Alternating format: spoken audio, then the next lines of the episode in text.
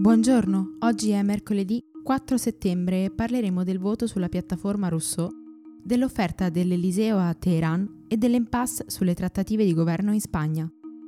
Questa è la nostra visione del mondo in 4 minuti. Sei d'accordo che il Movimento 5 Stelle faccia partire un governo insieme al Partito Democratico presieduto da Giuseppe Conte? Questo il quesito a cui ieri gli iscritti alla piattaforma Rousseau hanno risposto, dando o meno il loro appoggio all'alleanza di governo. Contestualmente al quesito è stata pubblicata anche una sorta di dichiarazione di intenti con 26 punti che illustrano le priorità del movimento. Non è chiaro quanto l'alleato ne sia stato messo a conoscenza, né dunque tantomeno se il Nazareno lo abbia approvato. Il risultato in ogni caso è stato quello che ci si aspettava, un sì netto. Come previsto, i problemi tecnici si sono verificati sin da subito, probabilmente per un sovraccarico del server. Diversi utenti hanno segnalato difficoltà e alcuni giornalisti di Repubblica hanno riportato di aver tentato l'accesso ed essersi trovati ad attendere per 40 minuti. Ci sono poi gli hacker che hanno dichiarato di essere riusciti più volte a bucare il sito. Resta infine il dubbio su quanto sia affidabile la verifica della procedura, considerato che questa non è affidata a un ente terzo, ma a Valerio Tacchini, notaio, ma anche candidato senatore per il movimento e consulente del ministro Bonisoli.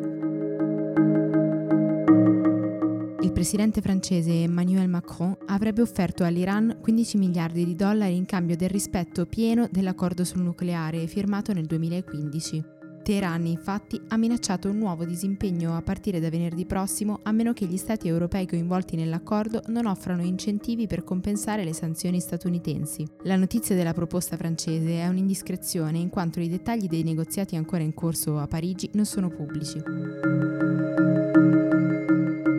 Podemos e il Partito Socialista non c'è abbastanza sintonia né fiducia per avviare un governo di coalizione. Questa è la conclusione a cui è giunto il leader del Partito Socialista, appunto Pedro Sánchez, dopo mesi di trattative. Al partito di Pablo Iglesias ha offerto invece un'alleanza sui temi. Podemos resterebbe fuori dal governo ma si impegnerebbe ad appoggiarlo su misure specifiche. Iglesias in passato si è detto contrario, ma arrivati a questo punto potrebbe cambiare idea visto che l'unica alternativa sarebbero nuove elezioni.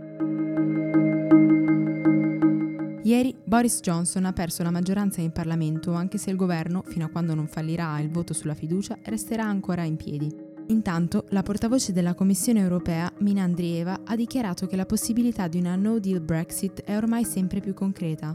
Ha quindi invitato cittadini e imprese a prepararsi a questa eventualità che dovrebbe concretizzarsi, come si sa, a fine ottobre. Intanto l'Unione Europea, che non ha per ora ricevuto notizie su come Londra voglia gestire il confine con l'Irlanda, sta vagliando la possibilità di istituire un fondo dedicato alle comunità che saranno più colpite da questa decisione.